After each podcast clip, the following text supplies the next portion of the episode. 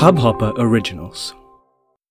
नमस्कार दोस्तों, ये है कहानी स्टूडियो प्रेम कहानी में एक लड़का होता है और मैं हूँ कहानीबाज अनुपमा, लेकर आई हूँ एकदम नया एपिसोड पल्लवी जब घर पहुँची तो लेटर बॉक्स में करण की चिट्ठी पड़ी थी और वो उस चिट्ठी को जल्दी से जल्दी पढ़ना चाहती थी लेकिन जब उसने चिट्ठी खोली तो उसमें सबसे पहले लिखा हुआ था मेरी जान पल्लवी ये खत बहुत सोच समझ के लिख रहा हूँ।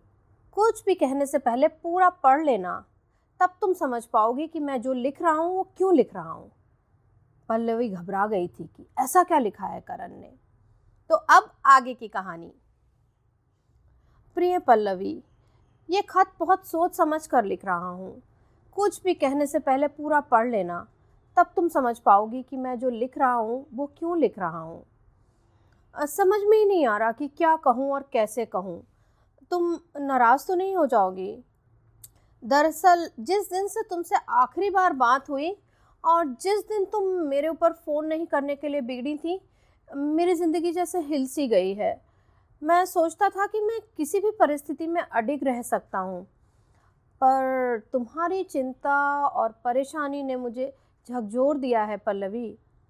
ये मैं क्या कर रहा हूँ? क्यों कर रहा हूँ? क्या हक है मुझे किसी और की ज़िंदगी में इस तरह की परेशानी लाने का? इस तरह के खतरों से भरी ज़िंदगी लाने का? बस दिन रात यही सोच लगी हुई है।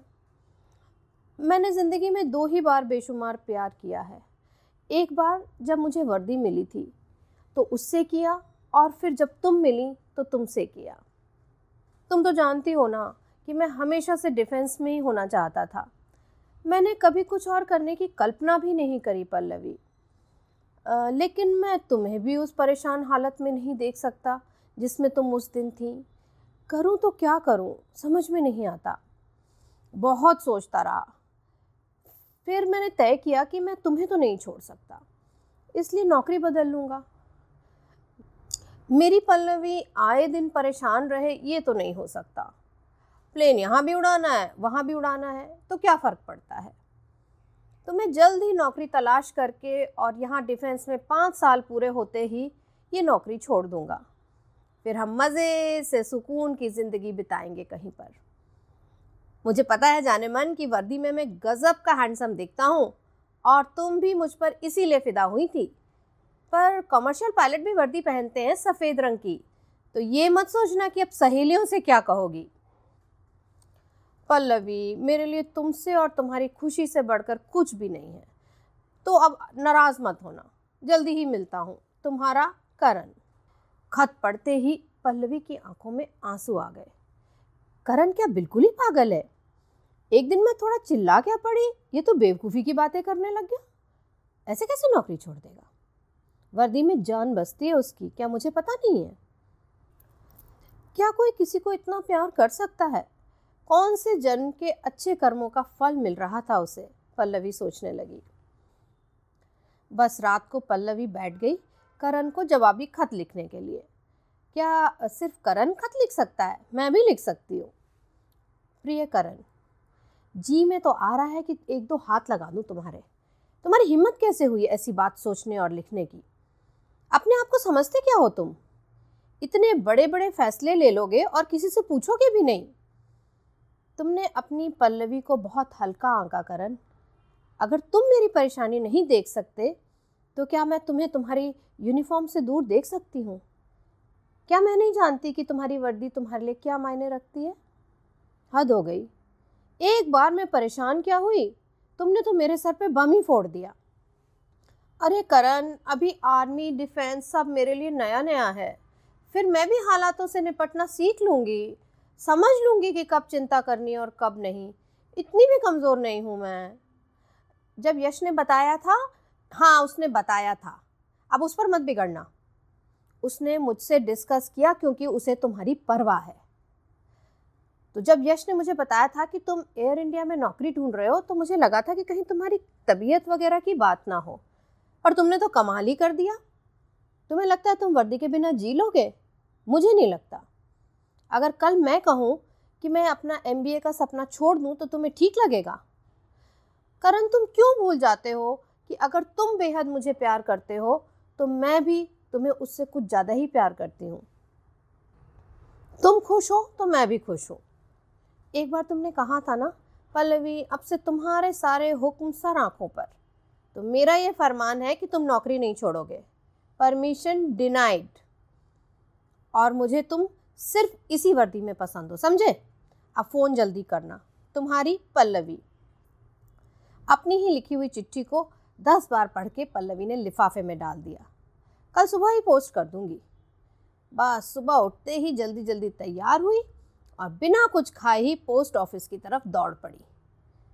चिट्ठी डालते ही लगा तीन दिन में पहुँच जाएगी, पर तब तक कोई फ़ोन नहीं करूँगी। इस करण के बच्चे को परेशान होने दो, बड़ा आया। पल्लवी मुस्कुराते हुए आगे बढ़ गई। अब मज़ा आएगा। कुछ दिन निकल गए। एक दिन पल्लवी कॉलेज के रास्ते में थी कि पीछे से आवाज़ आई। रुको जाने मन हमें भी साथ ले लो। करण?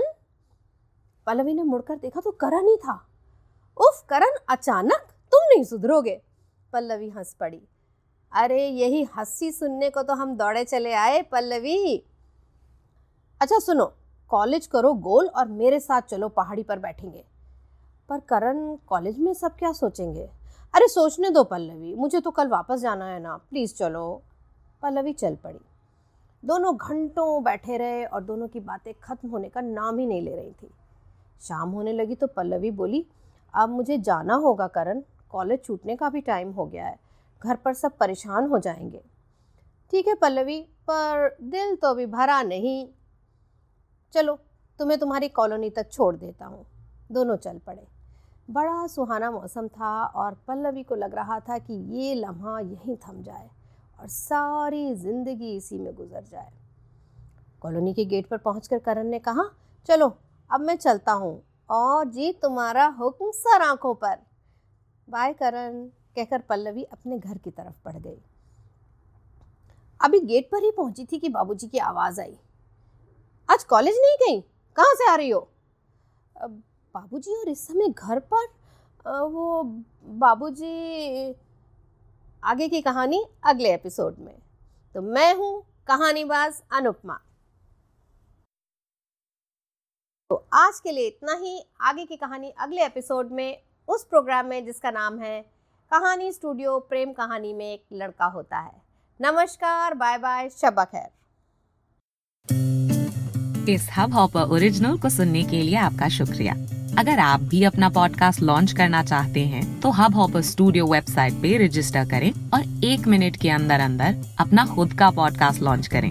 यही नहीं स्टूडियो देता है आपको पूरी आज़ादी कहीं भी, कभी भी अपना पॉडकास्ट लॉन्च करने की सिर्फ़ तीन आसान स्टेप्स में। तो साथ में अपना पॉडकास्ट शुरू करने के लिए तैयार just hop on hub hopper simply content